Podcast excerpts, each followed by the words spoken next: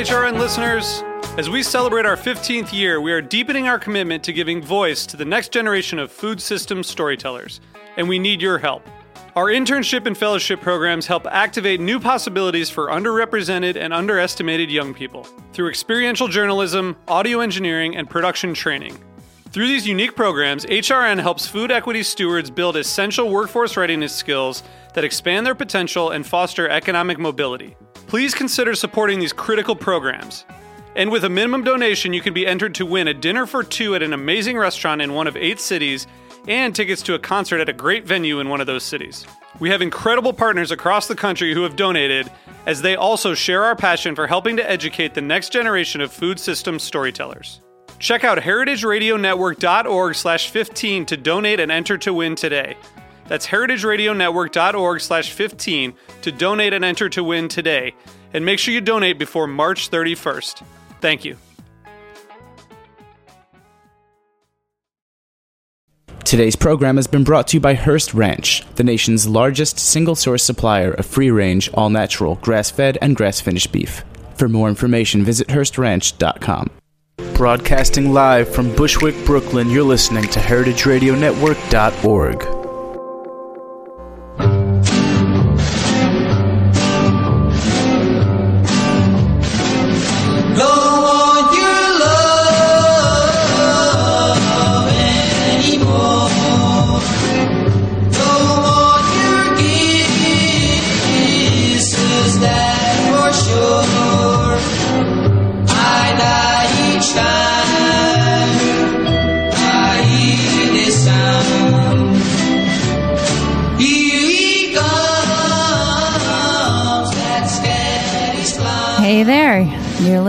to Let's Eat In on Heritage Radio Net- Network. Good afternoon. I'm your host, Cathy Erway, and uh, we're here at Roberta's as usual at uh, the home of Heritage Radio Network in Brooklyn. And uh, today I'm really excited because um, I have a guest on who is. Um, has written one of, I think, the, the most important books in food. It's called Wild Fermentation, came out about nine years ago. And he has recently come out with a fantastic book called The Art of Fermentation. Um, we're joined here today with Sandor Alex Katz. Hi. Hey, it's a pleasure to be with you today. Thanks so much for coming. It's it's really amazing, and I know uh, you're on a little trip to back to New York, where you came from, where where you lived, were born, raised.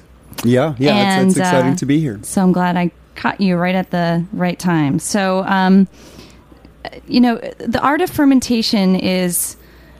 Let me just say, it is not what it is not. It is not fluff. it's about oh 500 pages of of recipes, practical inspiration, wisdom, and uh, you know, very very cross uh, multicultural references to fermentation techniques and you might think that fermentation doesn't really have to do much with with stuff that you eat or maybe you don't think you like fermented fermented foods.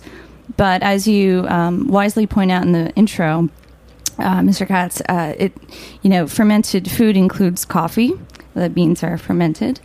It includes uh, wine and beer bread cheese all sorts of stuff Yeah, I mean, I'm sitting here, uh, you know, watching the patrons of the pizzeria, and um, you know, thinking about the fact that um, you know all bread is fermented, cheese is fermented, so you know you couldn't have pizza without without fermentation. I mean, by by by by some estimates, as much as one third of all of the food that human beings put into our mouths has been subjected to the transformative action of of microorganisms before we eat it, um, and that's that's what fermentation is. Uh, exactly. And you talk about in this book in the intro about how it's sort of um, it was once such a essential part of the household kitchen routine um, fermenting foods yourself but it's largely out of our hands out of out of the average household these days Yeah, I mean, I would say, I, I mean, that's that's true of food production in general. I mean, Yeah, you know, hi- historically, um, you know, everybody had their fingers in food production, and you know, today in the United States, uh, you know, less than one in a hundred people is involved is directly involved in um, you know a- agricultural food production, um, and so you know, food production has largely you know disappeared from the fabric of our lives and, and communities, and and you know, I think that the good thing is that there there is a revival. You know, in the period of time, you know, when when I was growing up uh, in the second half of the 20th century, you know, we had pretty much you know said goodbye to the idea of um, you know regional food self sufficiency and and and, and even you know markets for local food at all. And there's a huge revival and and you know in interest in at least becoming you know closer to the sources of our foods and. Um, and I think that you know, I mean, obviously, people don't only eat the raw products of agriculture. People eat all of the things that you can turn the products of agriculture Right. into, and um, you know, and these are fermented foods. And uh, you know, because they've you know disappeared and, and they're far from our uh, you know awareness, and simultaneously, we've developed this um, you know cultural fear of bacteria. um, you know, a lot of people are intimidated by the, by the idea of trying to uh, you know ferment things at home. You know, what if I get the wrong bacteria growing? You know, how am I going to know? But you know, really, um, you know, most fermented foods are are extremely safe, and um, you know, the, the f- fermentation has been used as a strategy for uh, you know safely preserving uh, uh, food for thousands of years, and it's not rocket science, and Right. you know, really, like you know, any of us, even people living in tiny, tiny kitchens, um, you know, can um, uh, ferment food uh, uh, themselves. I mean, even students in dorm rooms without kitchens, you know, can do certain types of, of fermentation. Uh, you know, specifically fermenting vegetables, which doesn't require uh, you know any heat or uh, refrigeration You whatsoever. just walk away. and that's what I love about it too. You know, I find it, it's true what you're saying. Um, a lot of people are getting back to urban agriculture or just, you know, gardening wherever you are. Um, suburbia, whatever. Um, and, you know, what do you do with this surplus? How do you preserve that freshness um, of, of a product that's going to go bad really quickly? And I find a lot of people um, going with canning, jamming, pickling, but fermentation, I don't see too much of it happening these days, and maybe it's for those same fears or or or what have you. But um, as you talk about, it's actually when you when you let things ferment, um, there's it's not only uh, smart to save up foods, but it also creates uh, more benefits into into your diet. Yeah, I mean, what you know, what got me interested in fermentation in the first place was, um, you know, when I moved from New York City to rural t- Tennessee 20 years ago. I started keeping a garden, and uh, you know, I was such a naive urbanite that it came as a little bit of a surprise to me that um, you know all of the cabbage was ready at the same time, and all of the radishes were ready at the same time. So, you know, faced with this, uh, you know, practical dilemma, what do I do with all these vegetables? You know, I remembered how much I loved sauerkraut, and I investigated how to make sauerkraut, and I started making sauerkraut. Um, but uh, but yeah, I mean, many people maybe many people are um, you know in, intimidated by fear, and um, you know my, my, my, my greatest interest is uh, you know in empowering people um, you know with the knowledge and understanding um, you know to, to take up this practice of fermentation. And actually, I think that fermenting vegetables you know is the um, you know easiest, quickest, most straightforward um, you know safest uh, you know process for most people to you know uh, stick their stick their toes in um, uh, fermentation and just just try it for the first time. You don't need any special equipment. You can just use a jar that's already sitting empty in your pantry. Um, you know, for, to fill up a quart jar it takes about two pounds of vegetables.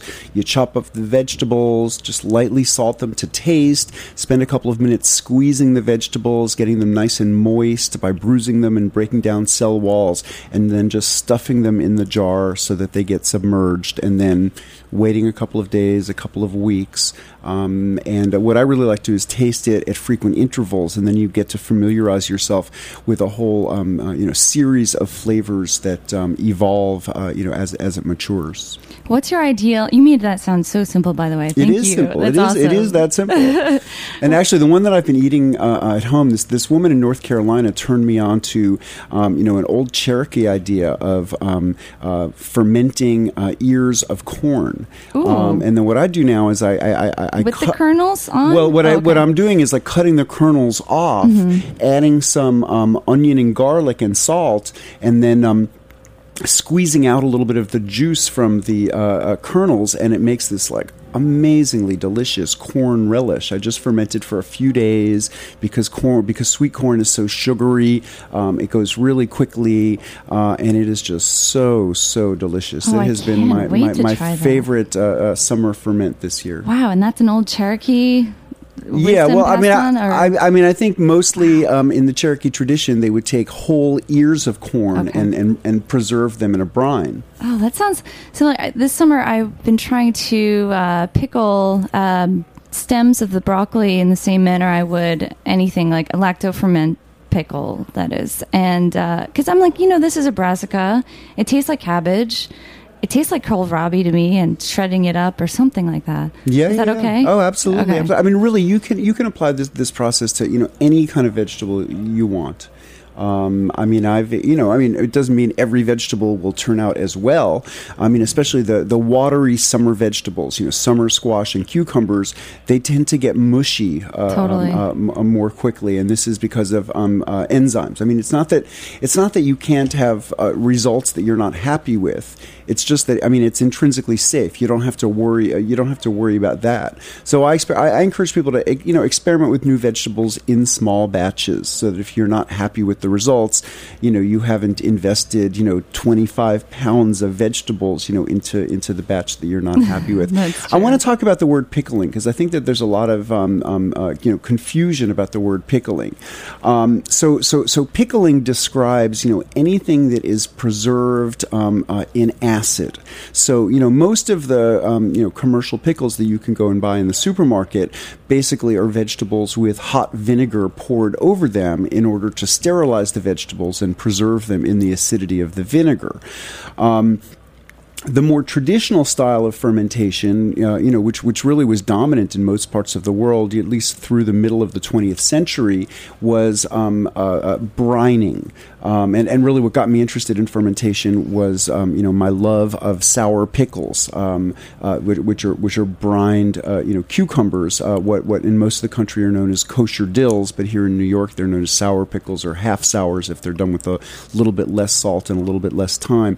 But um, but but but basically in um, in in in, in ferment in fermented pickles, you know, we're putting it in a um, uh, in a saltwater environment, a brine, usually with garlic dill and maybe some other spicing, um, and the acidity develops from lactic acid bacteria. Uh, so it's lactic acid as opposed to acetic acid, which is what the other uh, uh, type of pickles are. And there's also hybrid uh, uh, styles of, of pickling, but in both cases, it's the acidity. In one case, the acidity from an earlier fermentation of the vinegar itself, uh, you know, from wine or, or other alcoholic beverages. Um, uh, in the other case, it's actually um, bacteria on the vegetables fermenting lactic acid from the vegetables. Thanks so much for clarifying that. Um, yeah, there is a big difference. And I, one of the things I, I like to th- say, like, helps uh, distinguish between those two styles is if you get uh, um, pickles or kimchi or, or sauerkraut that is in the refrigerator section, then it's you know check the label, but um, it's has living uh, bacteria in it, and it was lacto fermented. But if it was in the you know uh, regular shelf, that was cold packed, cold fermented. And then, then there's some differences between because some sauerkrauts are then pasteurized, which kills the uh, helpful bacteria, and those are, are sometimes in a little packet or like plastic baggie in the refrigerator section, as opposed to ones in a jar that like should pop and you know smell very odoriferous when you open them.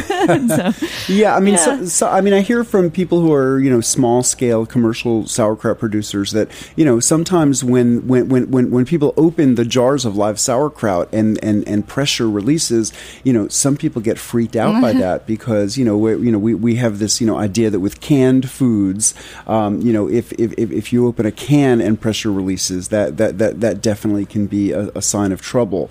But in living fermented foods, actually, the bubbles, the accumulation of pressure, you know, that's a sign of life, and, and that's how you know that your ferments are, are, are alive. And and you know, I mean, these you know bacteria in these live bacterially fermented foods, um, you know, can be enormously beneficial to us. I hear from people all the time who have stories of how their you know chronic digestive problems, their acid reflux, their constipation, uh, you know, other things have have, have been um, you know improved. And these foods really are probiotic. They help to replenish and diversify bacterial populations, uh, you know, in our gut that not only enable us to effectively digest food and assimilate nutrients, um, you know, but also play a huge role in our immune function and help to uh, you know protect us from disease.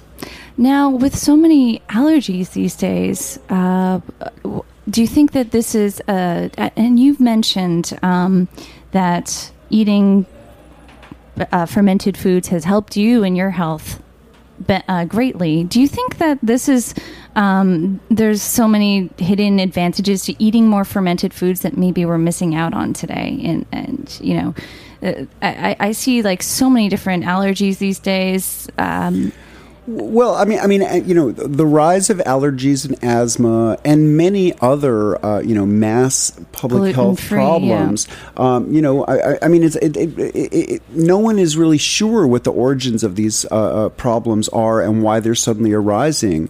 But one of the theories, you know, explaining not only um, um, you know allergies and asthma, but potentially obesity, uh, potentially the rise of autism, um, you know, basically has to do with um, um, a, a crisis of our gut bacteria. I mean, we're, we're, we're only beginning to understand how critical the bacteria in our bodies um, are. Um, but, but, but one thing is becoming very, very clear that it's bacteria in our gut that regulates a lot of the immune responses in, in, in our bodies. Um, and there are all of these you know, chemical exposures in our contemporary lives the chlorine in our water, antibiotic drugs that you know, we might take as individuals, but we are all ingesting through, uh, you know, through uh, meat and milk and the, their accumulation in the water. There's the antibacterial cleansing products.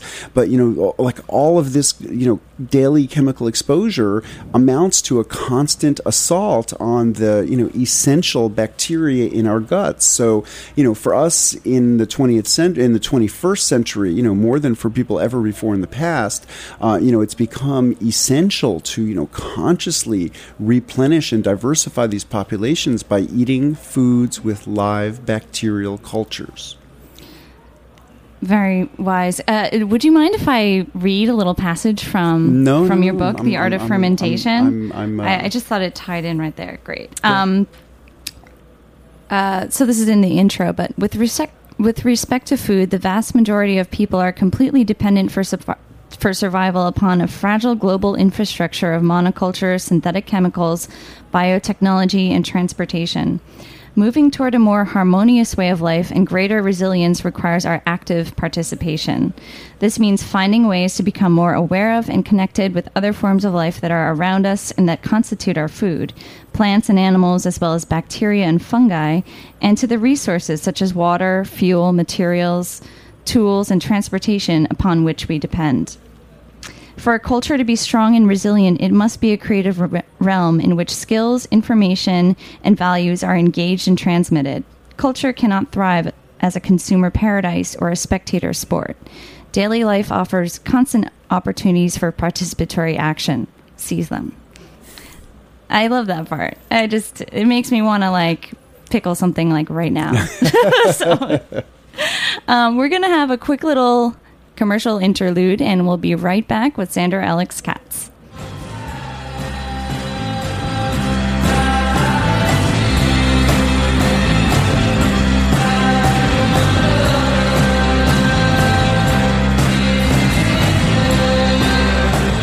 You're listening to R&R by Peels.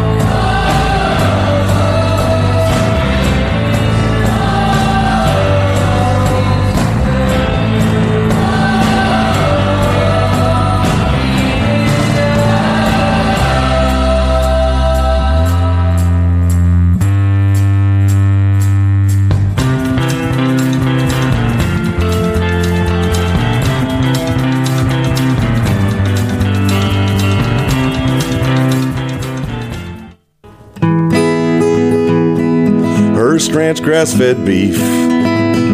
Pasture raised on 150,000 acres in Central California. Hearst Ranch grass fed beef, free range, sustainably produced, humane.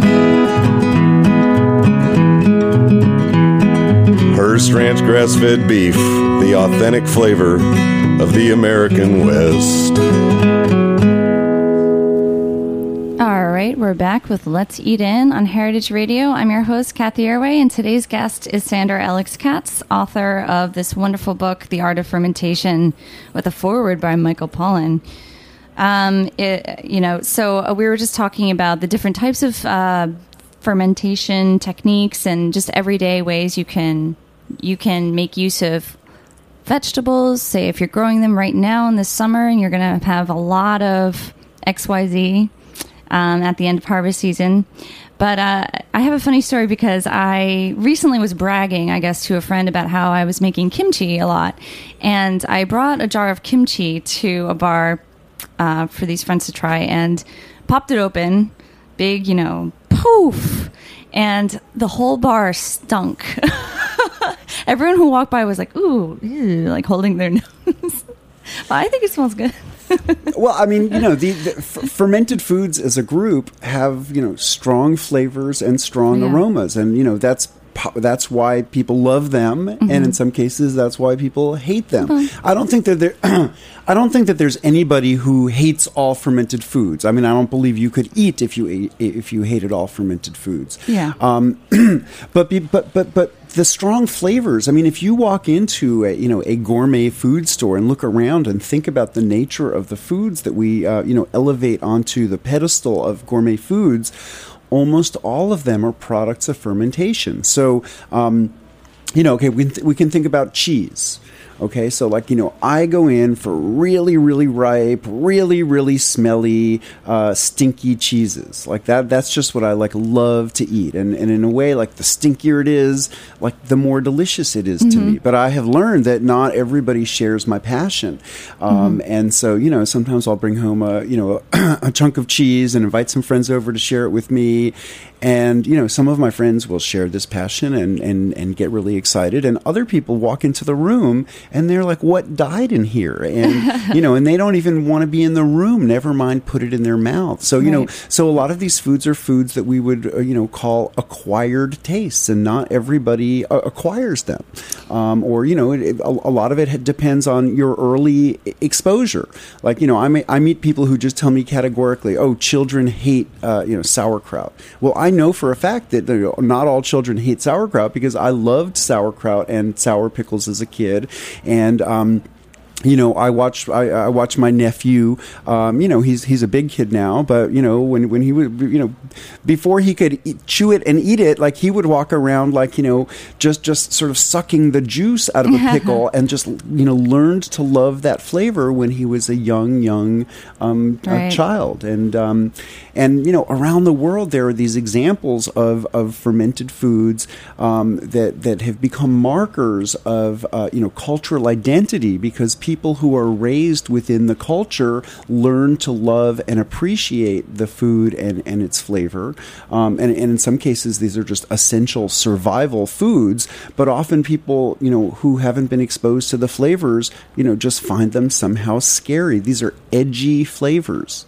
Well, what I love about them is that I can use just a small amount of, say, kimchi or whatever to flavor and stretch a whole big, I don't know, pan of fried rice or something like that, or an omelet, mince it up in there and just kind of pepper it with a little bit. And people are like, wow, what's in this? and and this is Yeah. exactly how you know how this food has traditionally been Right. used. You know, people don't eat a huge mound of kimchi. you don't Pe- drink a gallon of fish sauce. It's just kind of there in the background. right and, and it- it's a condiment it's used Mm-hmm. to you know embellish the you know sort of plainer um, you know often like drier uh, staple food Mm-hmm. and um, and and and so you know like the, the strong flavors you know kind of serve a purpose and when you use small amounts of them you know you sort of dilute the flavor in Mm-hmm. you know in that mound of rice or or whatever it is that you're eating with it So uh, I know your nickname is Sandorkraut. Uh, what is one of your favorite foods to eat sauerkraut with, or preparations with sauerkraut?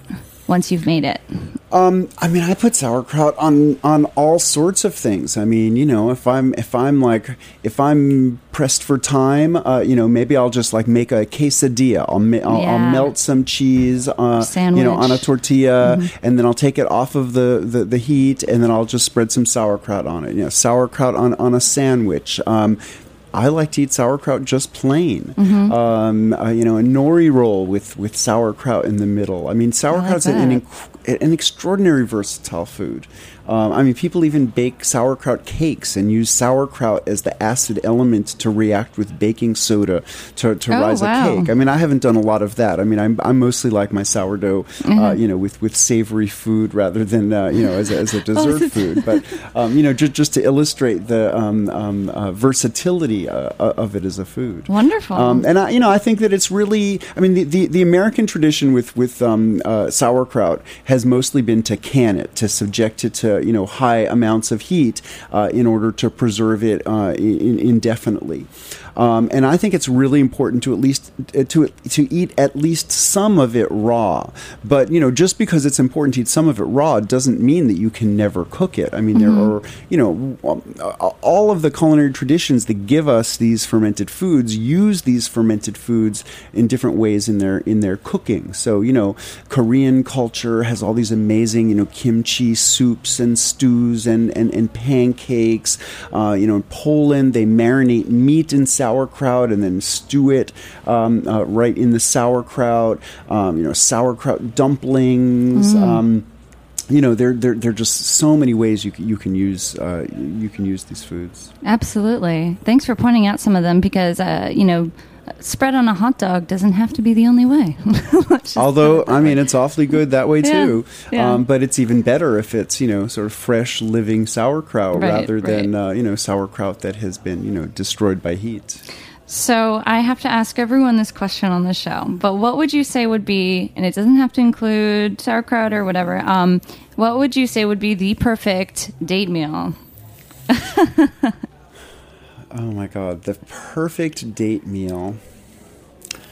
That is that is just so hard. Um, well, I'll, I'll tell you what I what I've been really into um, uh, uh, making. I mean, I, like I I maintain a sourdough, and I hardly ever make bread. But what I make all the time are these savory sourdough pancakes. Ooh, yum. Um, and uh, and you know, I love to. What, what I'll do is like take some of my sourdough starter, mix in a little bit more flour, maybe the night before, get get get get, a little vigorous by the Okay. morning. Um, then I'll, I'll I'll grate up some raw vegetables, maybe like a turnip, a radish, a carrot, a sweet potato. Maybe I'll saute some vegetables, some uh, you know onions or shallots, some celery. Um, I'll mix that in. I'll grate a little cheese into it, and um, and, and and usually I'll mix an egg in with it also. Right, so savory pancake. like And then uh, and then I make uh, I make pancakes, and I mean I'm thinking about that because um, uh, yeah, I had a date last week and um, and uh, served pancakes uh, uh, like that for uh, for dinner with um, uh, I mixed some um, uh, yogurt and hot sauce uh, together as a In the little as, batter? as a little Oh, condiments okay. to go on to go on top of it. Um, and uh, and and totally delicious with a little bit of kimchi on the side. Yum. Yeah. That sounds great. Okay, Yeah, so you got yogurt, you got uh, the sourdough starter. The hot- the hot sauce. The hot sauce was fermented. Yeah, and the, kimchi. The, the, the kimchi on the side. Yeah, the the cheese that I grated into Oh, it. yum. Yeah, yeah. So I mean, you know, Sounds the- delicious and yeah, very creative. Yeah, but I mean, you know, in general, I I, I- I figure that you know I want to. I want to, um, you know, share the food I really like to eat with someone who, who, um, you know, I'm, I'm trying to show a good time to. Right, and that sounds like a nice, quick, and simple one. You mix it up and spread it on the pan. It's a flip it over. Oh yeah, I mean, I'm all about. I'm all about, you know, um, um, you know, simple food. Right. So I, I know that you're uh, traveling in New York this week, and you have a few upcoming events. Uh, tomorrow at Brooklyn Kitchen, there's a book signing and reading. And what else? Um, uh, let's see. I'm doing a talk at the James Beard Foundation on Wednesday, August 1st. Uh, I'm doing a talk at the New York Tenement Museum on Thursday, August 2nd. Uh, and I'm doing a demonstration at Williams Sonoma on Friday, August 3rd. And then I'll be in Westchester at the Stone Barn Center on Saturday, August 4th. And, um, and you know, and, and actually after this, I, I will really be traveling all over the U.S. in the next couple of months. And I would encourage people who are interested in um, seeing any of my workshops or presentations to check my website, which is wildfermentation.com. And I post all of my um, uh, all of my events as well as fermentation education that other people are doing um, uh, on my website. Thank you so much. And I, I hope to make it to some of those, and I hope a lot of folks get to as well, especially a demo. That sounds fun. Um, one last question, if, if I may. And um, I I know this is probably just a matter of uh, personal preference or time of year, how hot it is, but um, whenever I make sauerkraut, I'm never quite sure when I want to stop the fermentation. Do you have an ideal number of weeks or days? That's your favorite? No, and, and, and you really can't generalize because it's so temperature dependent. I mean, in, in the hot summer, like now, it's completely different than if you make it in October or November as the temperatures are going down. If you want to make it to store through the winter in a, an unheated cellar, then you have to make it, uh, you know, in the in the autumn when the temperatures are, are getting cooler. But you can certainly make it in the summer heat. You just have to understand that the that the process goes a lot faster, and it's not appropriate to leave it for very long periods of time. What what I like to do, and what I recommend that people who are trying this at home do, is just taste it at frequent intervals. Start it, start tasting it after a couple of days, but that's not the full potential of it. You know, taste a little bit more after a week, and then you get a sense: Am I liking it more and more as the flavor gets sharper, more acidic, and more mature, or would I prefer um, to stop it here? In which case, you move it into the fermentation slowing device in your kitchen, which is the refrigerator. Yeah, I'm I'm pushing it to the edge of of, of previous experiments. So, But I'll but I mean I, I mean I, I'm actually I yeah. just fin- I just dug out the end of a barrel, uh, a 55 gallon wooden barrel that I put up in November. So it went from November Wow. November be, beginning of November to the end of July. okay. That's that's good reference. But you need point. you need an unheated cellar for that. You can't Oh. do that in a in, in your apartment with heat. It's Oh just not, you know it'll just go too fast during the winter. Um, so it, you know it's really it's all situational. I have much to learn. Well, thank you so much for your for your wise advice and for this great book, which I'm sure will be so helpful to me and many folks getting back into the ritual of fermenting fermenting every day. Well, So, thank you for having me on the show. Great, and thanks everyone at Heritage. We'll see you ne- again next week on Let's Eat In. Don't